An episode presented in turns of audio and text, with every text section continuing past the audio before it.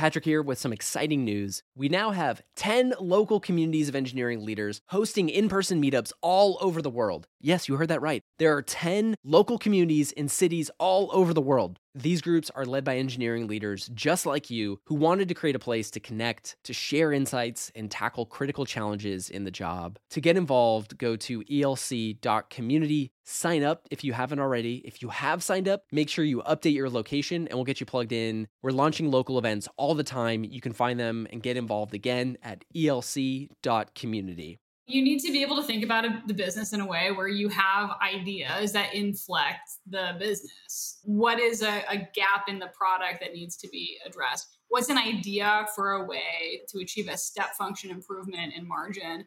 Like, how can we save the company money that it is spending via an engineering investment? Hello, and welcome to the Engineering Leadership Podcast brought to you by ELC, the engineering leadership community. I'm Jerry Lee, founder of ELC and I'm Patrick Gallagher, and we're your hosts. Our show shares the most critical perspectives, habits, and examples of great software engineering leaders to help evolve leadership in the tech industry. In this episode, Jessica McKellar, CTO and founder at Pilot, shares her story as a serial founder. We talk about some of the lessons that can help you become a more impactful, strategic business contributor and engineering leader Jessica reveals some of the different strategies for identifying your company's ideal end state and the steps needed to achieve product market fit. We also get into daily practices to help measure important metrics, business building disciplines that need to be prioritized long term, and steps for creating positive collaboration between product engineering and design teams. Let me introduce you to Jessica. Jessica McKellar is a repeat founder and the CTO of FinTech Unicorn Pilot, an accounting firm powered by software. Previously, she was a founder and the VP of engineering for Zulip, a real time collaboration startup acquired by Dropbox. And before that, she was a computer nerd at MIT who joined her friends at Ksplice. Jessica also does extensive work with The Last Mile, a job training and reentry program that has implemented the first computer programming curriculum inside US prisons. She teaches Python at San Quentin State Prison in California hires formerly incarcerated software engineers and uses that bridge between the tech industry and prisons to get people activated and acting for decarceration.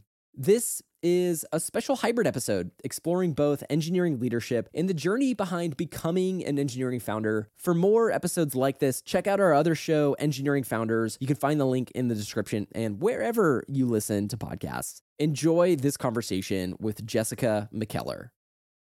Welcome, Jessica. Thanks for joining us on the show. How is your Friday going? How are things? Uh, thank you first so much for having me. Going great. It's actually the end of our fiscal quarter. So I've been on sales calls all day, just trying to stick the landing on our sales numbers for the quarter. And I'm happy to take a break in the beautiful, is it summer yet? Almost. It feels like it's it. the end of April. I, am up in I'm up in the Pacific North, so it was cold up until about five minutes ago, and now it's like all of a sudden 70 degrees and sunny and like amazing. So nice. So it's, it's beautiful, crushing sales, enjoying the sunlight. I mean, who can complain? Well, okay, so this is actually a really great transition to some of the topics that we're diving into. You know, bringing that end of quarter energy into the conversation to set up the context for folks listening. A lot of what we want to focus on is how engineering leaders can become more strategic contributors or overall better business leaders. So the fact that you're kind of coming in here with the end of that quarter energy, I think is such a perfect segue. One other thing I wanted to share that I thought is so interesting and unique, like in terms of the things we get to come into, is I was reading like you've worked with the same founding team for over 10 years through three different startups two acquisitions. And so we think about like doing all of those things, like what an incredible experience bank to draw on for stories and insights along this topic. So really excited to dive into these things with you. Yeah. Why don't we begin with the beginning, like with what you're doing at, at Pilot right now? So can you share a little bit more about the origin story behind Pilot, what you're up to right now, and then I think we'll be able to start to peel back some of the the business leadership layers.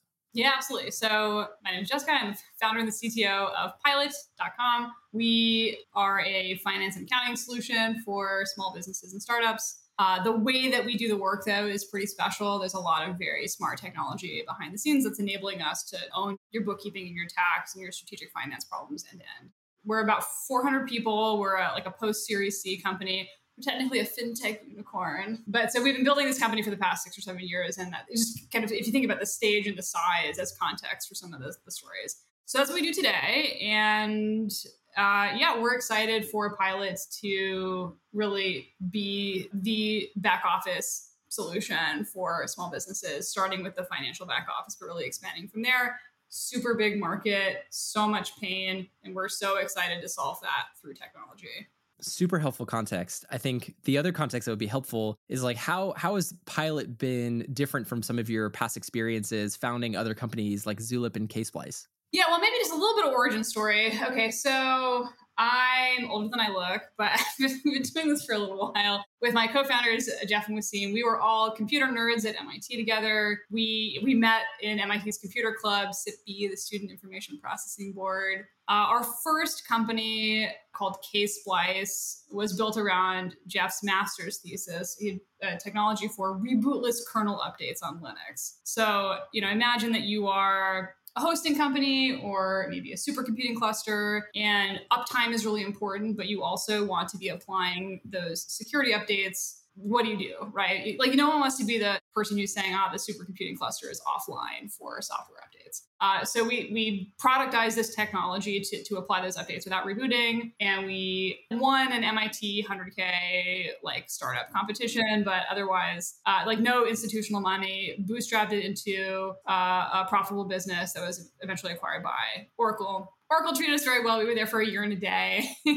Uh, and then we're back in the living room, one of our living rooms, to think about what problem we wanted to solve next and decided to tackle uh, the way that teams within businesses communicate, like chat in a business context, and set out solving that problem based on our experience. Kind of like Slack before Slack was Slack, although you've heard of Slack and you probably haven't heard of Zulip. so uh, learned a lot of interesting lessons from that experience. And that company was acquired by Dropbox, uh, where I, I did a pretty healthy stint. I was there for like three and a half or four years before we got back in the saddle to solve our final problem, which is business accounting. Uh, this is definitely our last job together. But yeah, we were all uh, we were in this together from the very beginning, from the case Ksplice days all the way up through until now. And I mean, what a blessing to have found co-founders where we have such trust and respect and like Dave, the ability to cover the responsibilities of a founding team. It just has served us so well for the past 10 plus years now pilot is is you know my my best and last job and uh, you know i think we've certainly carried the lessons and experiences from Ksplice, from Zulip, from the acquisitions into building this company, and, and, really with an eye towards this being an independent company that goes public and is, is around for a long time. So, Jessica, like the extraordinary experience of having, you know, it sounds to me, I'm like, I'm relating this like a superhero, like power team coming together for the next mission and being like, what are we going to do next to save the world? Bring us back. What was the moment like going back to the living room? Um, what was that like just deciding, like, let's do this again and having that moment together? Yeah. And, and maybe the, the thing, the thread I would pull on that is like, why even start a company? It's so much work. it's so much work. Uh, there are a lot of easier jobs to have most startups fail so why do it again and i think for us it's if we're, we're going to have to go to work every day we, we want the responsibilities of a founding team we actually really like and lean into like the good the bad and the ugly of it uh, so i think professionally we like what our brains need to be used for in the space of building companies we knew we wanted to, to do that again. We had the energy to do that again. And then just like, frankly, you know, we, we wanted another at bat on building something really successful that would be, you know, transformational for us economically. Um, so for those reasons, we, we knew that we were going to get back in the saddle together. And then, you know, the problem is like, oh, well, how do you decide what you're going to work on, right? Like, what problem are you going to solve? And one thing that I like emphasizing when I'm reflecting with other folks on starting these companies, building these companies is I don't at all consider myself any kind of product visionary. I can't see the future. I think I use technology in, in like a pretty non-standard way that does not help inform how to build products for other, for other people. But I, I think also Waseem and Jeff, you know, we're good at systematically exploring a market, right? Like we just sort of research our way into a, a, valuable problem to solve. And that, that's very much what we have done with these previous companies. That's very much what we do with Pilot. I know you asked about getting back in the living room after that first acquisition, but you know, with, with Pilot, for example, it's like, okay, we, we have one last at, at bat. What, what do we want to work on? And we literally said, okay, well, we know we want to solve a problem for businesses. We're not really consumer people. We, we want to solve problems for businesses. What are the biggest pain points? Well, we're going to determine that by going and surveying, like taking out to dinner and talking in depth with a bunch of people in a bunch of back office functions at various small and mid market companies, HR teams, finance teams, legal teams, what have you, ask them about their biggest pain points, you know, synthesize the themes, see what the biggest themes are, do kind of the market analysis. What are the incumbents? Like, you know, what, what is the TAM? What are the incumbents? Like, do we think that we have a unique angle of attack on a problem given our backgrounds that will cause us to do something that nobody else is, is doing. And so we, we very much researched our way into this. I mean, they paired with the intuition that we had developed from our own experience running companies, right? So I think we married the research with the the experience we did the books for our previous companies. Like we bought QuickBooks Desktop and a copy of QuickBooks for Dummies and like did the data entry ourselves. And we're pretty sure that we were maybe not doing a great job at it. And like, surely there's some better way of doing this, right? Oh, wait, there's not a better way of doing this. Like there's no clear best in class trusted provider. Well, that sucks for us. So now, now, you know, we like we had that visceral experience with the back office, with the finance and accounting for the previous companies. And that that plus the research pointed us to solving like bookkeeping and then the broader back office with pilot. So i think the same thing was true back for, for, for zulip which is like what was a pain point that we we had experienced that other business owners experienced and that was like how to collaborate on the business. And, and that's what had pointed us at, at chat. But i think we, we're very we're studious folks. We research our way into problem and solution but I also believe there might be a angle where you have really strong personal connection to the problem you're solving, even though that's the, the problem was identified through, through research. I, I, mean, that's certainly I, I, think it is very helpful. Uh, like, what what needs to be true? It needs to be a problem that you actually care about solving. Like, if you're going to spend the next five to ten to fifteen years working super hard solving a problem, hopefully you can make yourself care about it it needs to be an, a problem that other people have and it needs to be a, a, problem that people have so acutely that they're willing to pay for it. And then you have to be attentive to the market size because the market size dictates how you choose to capitalize and run the business. All of these things have to come together. Us experiencing the pain of running the back office ourselves definitely helped inform the research space. One thing i wanted to ask like related to this you know taking in mind like the perspective of a lot of folks in our community one of the i think biggest aspirations of a lot of folks in our peer group program they're, they're sharing like we want to become more strategic contributors. We want to be able to expand our, our scope of impact and understand better understand different dynamics of the business. I was wondering if you'd share a little bit of like the distinction between you know what you focus on at founder level and CTO level versus like somebody maybe who is like quote unquote head of engineering or like leading specifically just an engineering function and like share maybe the distinctions between just like what is your world like? What's the scope of what you're focused on and how are those things different? So my first answer to this is, is to talk about the metrics, right? Uh, let's take Pilot as an example. You can model it as roughly like a like a SaaS company, right? Like we sell we sell services on a subscription model, and a company like that has some standard business metrics. And then whatever the business is, there are some like standard business metrics that you probably care about. You care about margin. You care about NPS. You care about your revenue and your revenue trajectory. You care about all of these things. And as founders or as business owners, as part of the executive team, you're trying to stay on a metrics trajectory that gets you to where you want to go. And like, where do you want to go? Well, maybe you want to eventually go public. Maybe you want to be acquired. If you're on, if you've accepted venture money, you're going to be held accountable to like a growth curve to get to your next round because you're presumably still unprofitable, right? So there's like a bunch of metrics that you're you're trying to achieve quarter over quarter in the service of like fundraising or getting to profitability or getting acquired or whatever.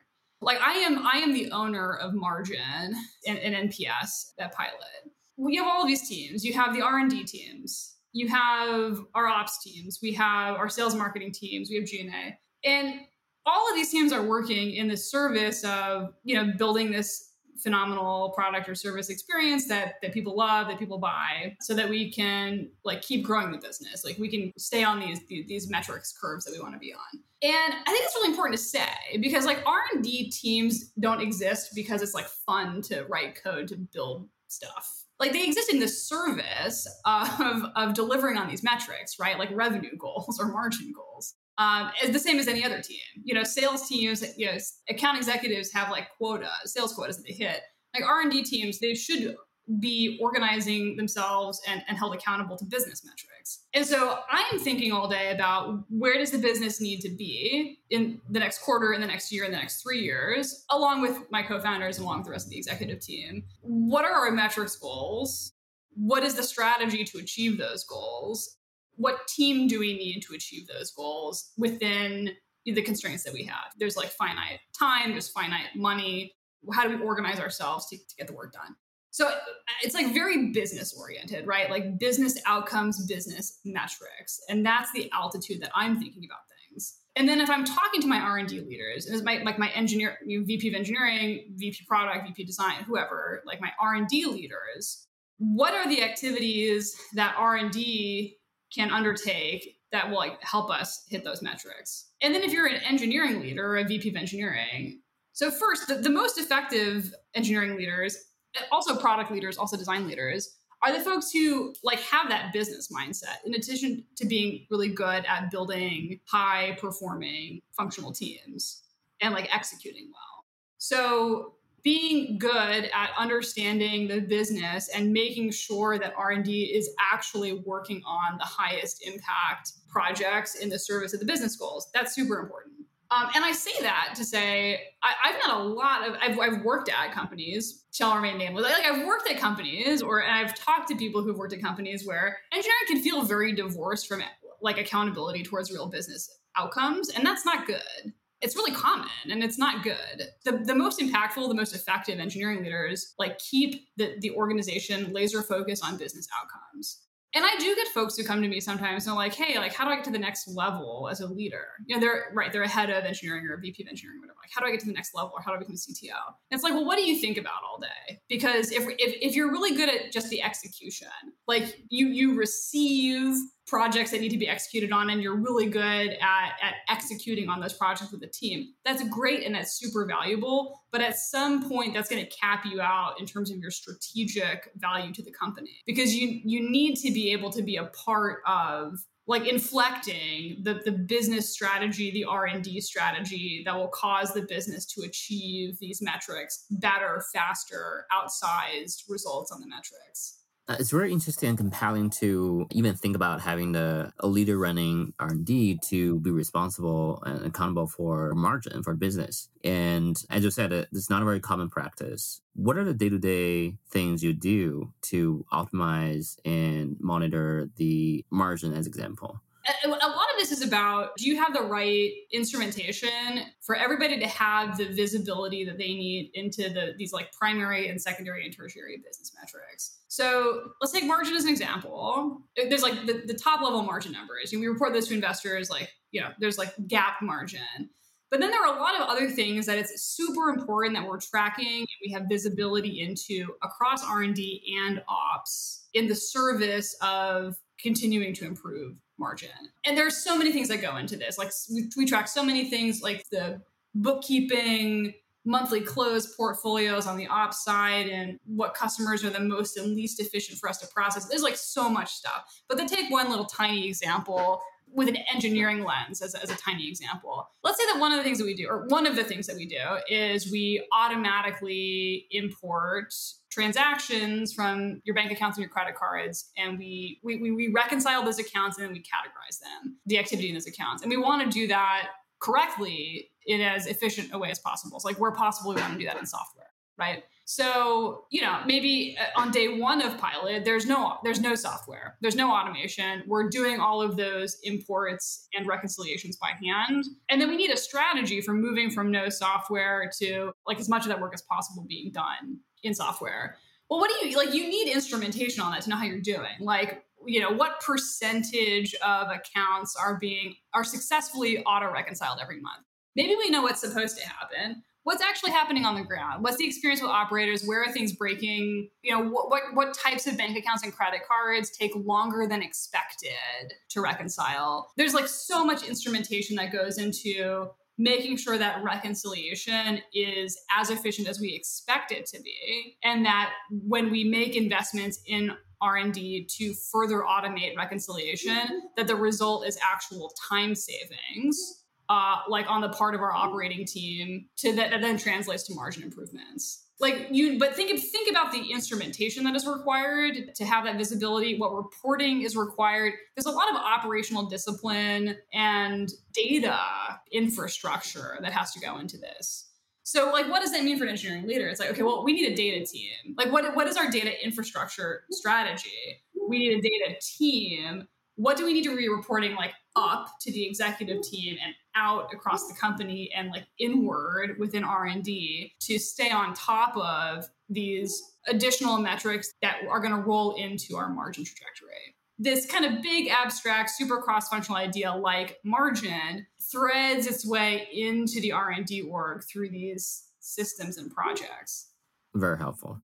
So I'm thinking about the person who wants to help transform their mindset to better understand or anticipate like how they can align engineering with where the business is going, the business trajectory. And so you'd mentioned like you, you, sort of live in this this altitude of thinking about in the next six months to three years, like the goals, the strategies, the team to achieve within some of those constraints. Do you have certain questions or frameworks that you've used to think about or find that answer for where's the business going to go in the next six months to three years? And has that been different with the different types of companies that you've founded? I'm going to give you the honest and kind of boring answer, which is if you're on the path towards being a public company, which is the path that Pilot is on, eventually all companies are evaluated in the public markets in a standard way. Everything is building up, like the, from the inception of the company, everything is building up towards eventually being evaluated in that way. And that's why, even now, as a private company, it's like you talk about this revenue curve and you talk about margin, you talk about your burn, your burn multiple, you talk about all these things because we're it's like get you're you're building the internal discipline to be ready to be evaluated in that way. I think what's different about Pilot from the other companies is we're very clear with ourselves that that is the game plan. Mm-hmm. And we just are kind of, we're, we're, just better at running companies now because we've done it several times and we've just, we've matured as human beings and we've, we've got the, the experience from these other companies. Taking all of that experience and knowing what the end game is. Like the end game, frankly, is very spelled out for us by what the public markets do. Mm-hmm. And then it's a question of like how do you run a company year over year, quarter over quarter on a trajectory to get to that eventual goal. Do you think about like the sequencing of building out like the maturity or some of those habits or like the internal discipline? I was wondering if there was like any ways that you think about what parts of like the business building discipline like typically need to come first versus others like along that long-term journey. I'm not sure that like, this is maybe not a direct answer to your question, but I think what I would say in response to it is the earlier you know what metrics you care about and you start at least measuring them, the, the, better. Because otherwise, you're just you're kind of operating blind on how the business is doing on various axes. Even if you're not prepared to invest in changing the metrics, I think having discipline around tracking them is important. So you can you like track your margin from like day one.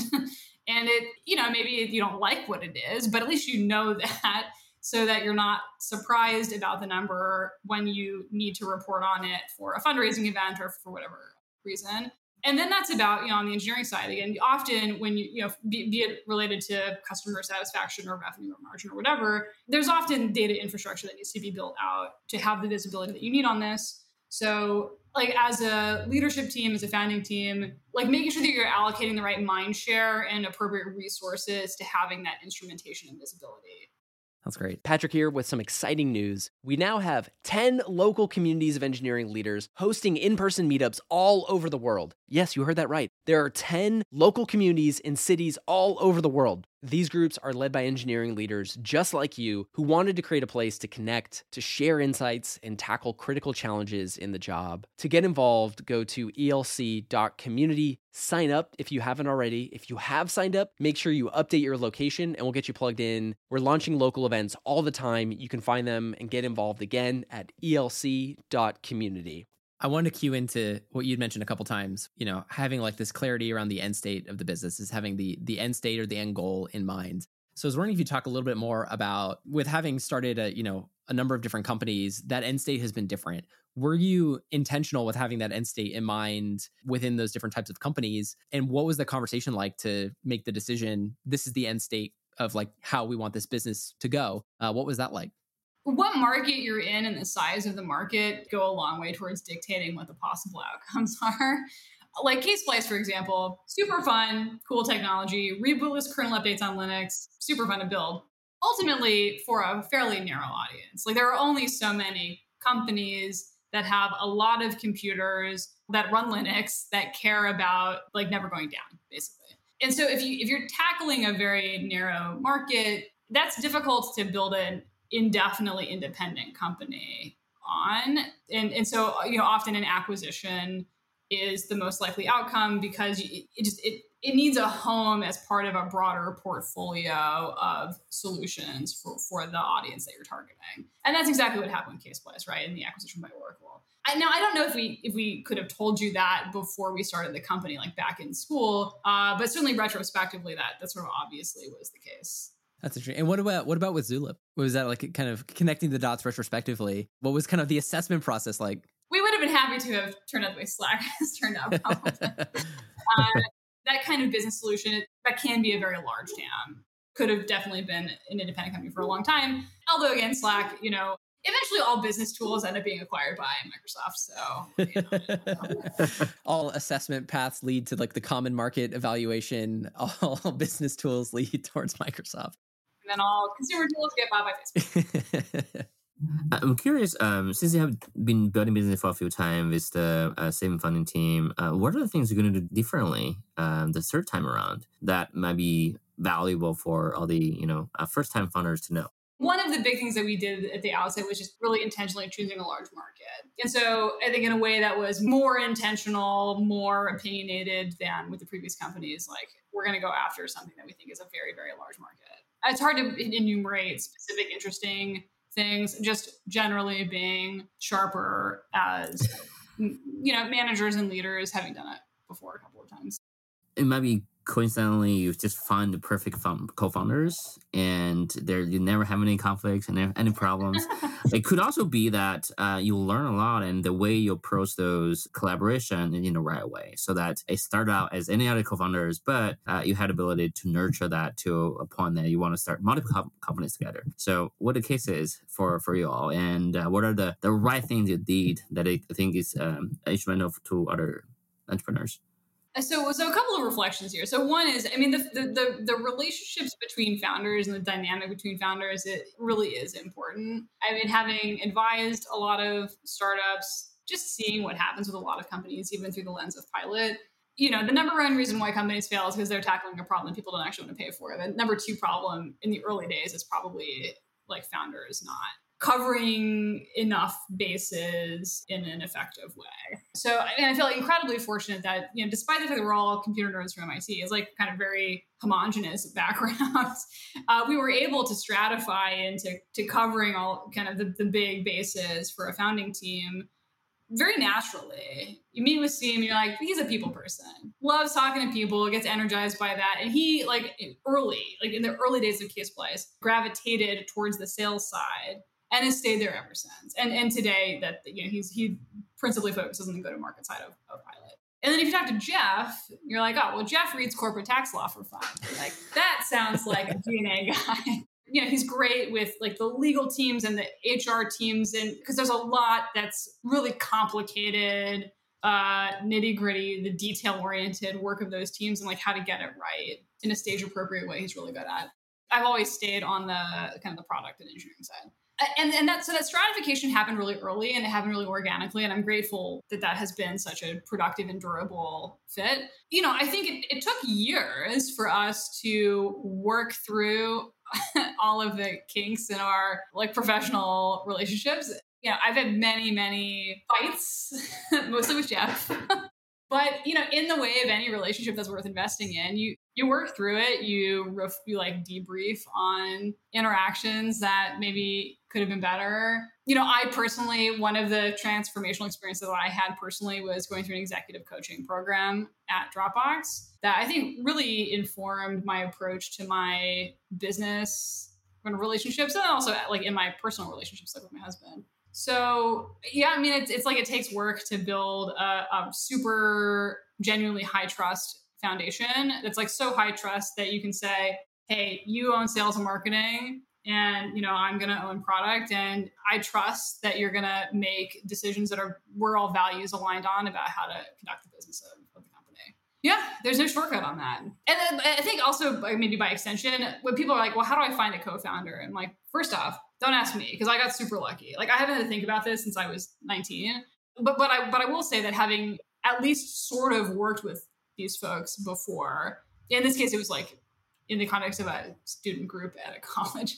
But yeah, like like hopefully you've actually had to do real collaboration together that's like stressed tested like how you resolve conflict together. Are you aligned in your values? Because that's going to be what actually matters. Yeah, another thing that can be important is that building startups so hard, and uh, there are a lot of risk. And the fact that all three founders want to start again after going through to a successful acquisition, that alone is hard. Yeah, you've got, you've got to be aligned on like you know yeah why be aligned on why we're doing this again and what outcome we're looking for. Right, that's like going to be super important for you before you get started. I wanted to ask about about that a little bit, like that phase, the, the decision you all, all come to in terms of this is the path that we want Pilot to to go on. What has it been like to understand or explore the different alternative paths to the company? Like, and how would you recommend different co-founders sort of walk through and explore some of the paths that a company can take together to to come to like an aligned decision? How do you how do you create that alignment together? Is there secrets to the conversation that you should have ahead of time, or any recommendations? I think you just had to have frank conversations about it. It's like, cool. The plan for Pilot is that this is going to be an independent company indefinitely, and we will eventually IPO. What does that mean? Well, number one, it means we're probably going to be doing this for like at least the next 15 years. We're not like building this company to try to sell it as soon as possible. Are we all actually willing to do that? We're like not in our 20s anymore. Are we like we have kids? Are we actually willing to do that? So just having conversations like that about and then also when you're going the you know the venture route before we did our first fundraise when you take vc money it puts you on this curve that you've got to stay on it's brutal you know the triple triple triple double double revenue curve is like not a joke i mean it's so much work the things that you're doing today you're going to have to keep doing but then you're also going to need to be doing new things to drive you know incremental revenue quarter over quarter and that's just on the revenue side let alone on for all these other metrics that we need to be hitting so it's like, are we ready for that? Are we ready to be on that on that roller coaster again? And you just you talk about it frankly, and if you're aligned, great. And if you're not, then it's it needs to be a different founding team. Absolutely. So, Jessica, one of the things you mentioned early on in our conversation was that a, a, big place where engineering leaders, like in this intent to become a, a bigger strategic contributor, and an area where oftentimes people can get stuck, is being really good or being really focused on execution. Like, here's a project, you can execute it. I was wondering, like, how can somebody go beyond execution or demonstrate that they are ready to be a, a more impactful strategic contributor to the business? Totally. And this is true uh, both for like folks in management roles as well as for ICs, staff engineers. You need to ha- you like you need to be able to think about a, the business in a way where you have ideas that inflect the business. This is like what we would build versus not build. What is a, a gap in the product that needs to be addressed? What's an idea for a way to achieve a step function improvement in margin via some clever engineering investment? Like how can we save the company money that it is spending via an engineering investment? Mostly the way to have you know useful unique insights into this from the engineering side is you've got to be super close to the customer. So how do you get super close to the customer? Well you got to talk to them you've got to like listen to sales calls. You need to like be on churn reviews with the customer success team, or at least listen to the call recordings. There's no short, or in the Pilot's case, we sort of have, if you're an engineer, you kind of have two customers. You have our internal operations team, and then you have our end customer. You got to sit with the, the bookkeeping team and watch them use the tools and see where they're struggling.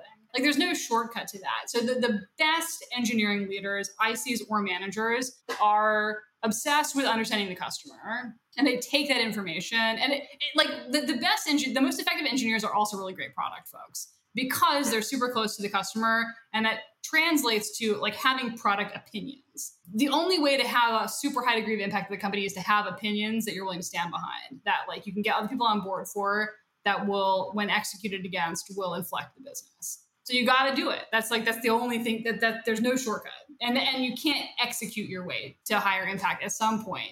You have to have ideas about where the business or the product needs to go.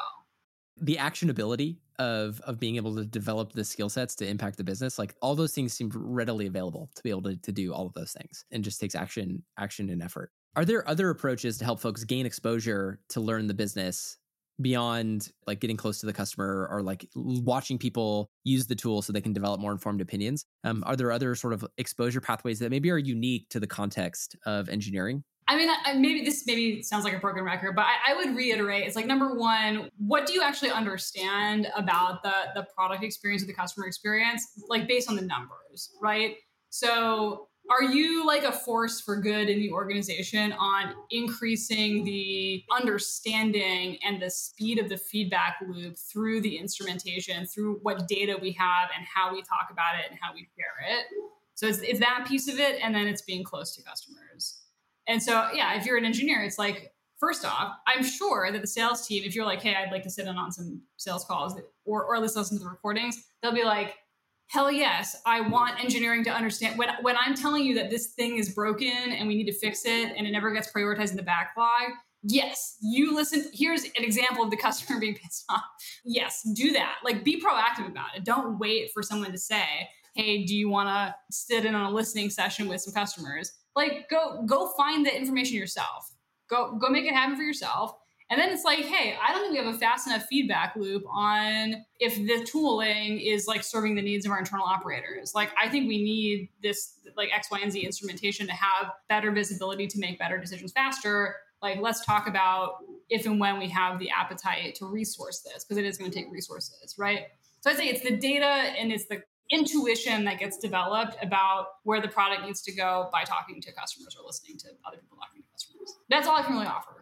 Related to this, so you said some of the best engineering leaders are also great product folks. Related to product, I'm thinking of like folks in our community that want to expand their leadership impact within earlier stage companies that are in that seeking that product market fit stage. I would love to get your perspective here because I think like overall, just like in terms of assessing product market fit and how to think about that, I think you have some really interesting things to share. But in terms of like helping an engineering leader be more effective, like this seems like a really high impact area for somebody to be able to develop a skill set around. So I was wondering if you'd share maybe how do you identify, you, you talked a lot about having the end state of the business in mind. How do you identify the end state you need to meet in order to achieve product market fit? Um, and I was wondering if you maybe talk about like how an engineering leader's perspective can can be a driver of of helping either identify those things or help better develop that end state. Yeah, product market fit is like what, like what does that broadly mean? It's like cool, you figured out that there's a thing that you can sell at a particular price point where people will actually buy it and it gives you reasonable economics in the business, like margin or, or otherwise. If you have that, you have product market fit. It's not good enough to just be able to sell something because like if you're selling a dollar for 50 cents, people will definitely buy that from you, but that's not a sustainable business, right? There's no shortcut to how do you know the product market fit. It's like you demonstrated that you're selling something that people will buy at a price point that works for the economics of the business. And then what does that mean for engineering? Well, again, it's like be super plugged in on what those metrics are. Again, broken record is like, hey, what are the metrics that matter for the business? Margin, CSAT, whatever engineering needs to live and breathe those numbers. Like cult- culturally, does engineering live and breathe those numbers? And like, are you able to be a force for good in in making sure that's the case if it's not? Know the numbers and then be a force for good to meet those numbers. And I think another another element of this was understanding like what does success in those numbers look like, but then also being able to identify or understand the systems that help you achieve that state. Um, how do you think about like identifying the systems that help you achieve like that end state of product market fit? I mean, a lot of this is about what data visibility you have. And so, from the engineering side, what instrumentation do you need to understand the numbers and then to make sure that everyone is able to talk about them effectively? So, you run product engineering SM design as well. You come from a, an engineering background. Uh, how do you help to create a really good collaboration across those teams? Absolutely. I mean, I think it's not a revolutionary answer, but you know, how do you set up high functioning, you know, R&D leadership teams? Like first, make sure that everyone really understands and is aligned around and is excited about the business and the business strategy. Have very clear roles, responsibilities, areas of ownership, and clear alignment around what the metrics are that the teams own and are driving. And then I say this like it's not super hard. Then make sure that you're hiring great people who you can entrust to. That's the hardest know, part. The goal is it's like we're we have the same fact base, right? We're aligned on what the business needs to accomplish, how we're going to measure it, and what you own. And I trust that you and the team are going to figure out how to get from where we are to where we need to be in four quarters or two quarters or whatever.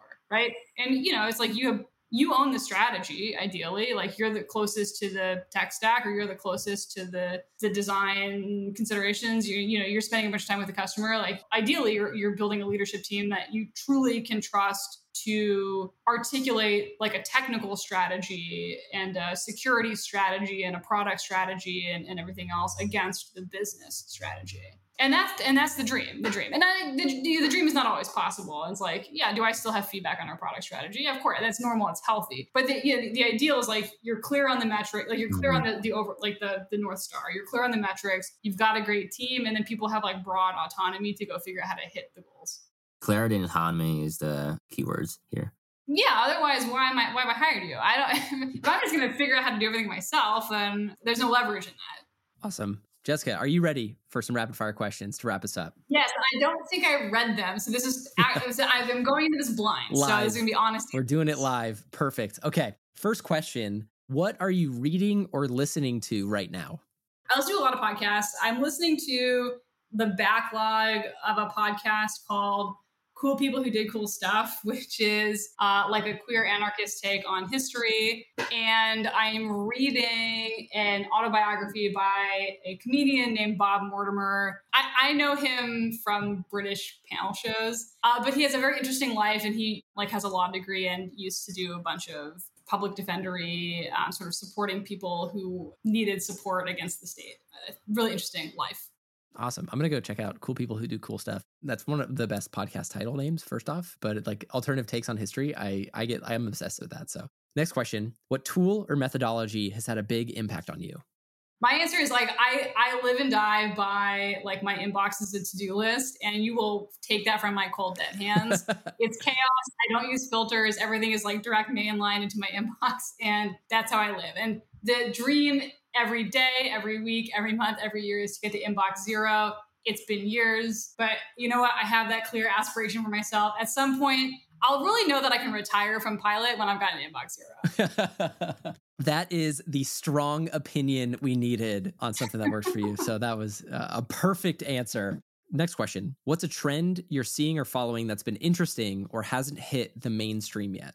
What I spend all of my time doing outside of work is stuff related to decarceration in California. It's like, okay, the hot trend that other people need to get on is we need a, a smarter approach to public health and safety, and we need to lock up fewer people for less time. Last question Is there a quote or mantra that you live by, or a quote that's been resonating with you right now? Like a thing that I say not infrequently. Well, okay, I'll say like the, the actual quote like to someone like my husband. I would not do this in a work context. But if if, if it's like we need to do something and we're like not trying to do it, and we're like, eh, yeah, there's like flailing about accomplishing something. It's like if I put a gun to your head, could you figure out a way to make this work? And the answer is almost always yes. So I don't use those terms usually, but like, have you tried actually trying? is usually the takeaway on some problem that someone is stuck on mentally. And so, just um, in a way that is like polite, but holding someone accountable to the high and reasonable expectations that you have for them because they're very capable, get it done. A great, I think it's a great question to help somebody get unstuck. Because once you start trying and actually like putting in something into action, usually that helps shift, like just create that little shift to look in. That's awesome. Jessica, thank you for an incredible conversation and for just opening up your mind and sharing us all of the questions and their perspectives and how you think about when it comes to business building and strategically thinking through different challenges. We really appreciate you, just the generosity of being able to open up your world and how you think. We appreciate it. Yeah, thanks so much for for chatting. It's super fun. If you enjoyed the episode, make sure that you click subscribe if you're listening on Apple Podcasts or follow if you're listening on Spotify. And if you love the show, we also have a ton of other ways to stay involved with the engineering leadership community. To stay up to date and learn more about all of our upcoming events, our peer groups, and other programs that are going on, head to sfelc.com. That's sfelc.com. See you next time on the Engineering Leadership Podcast.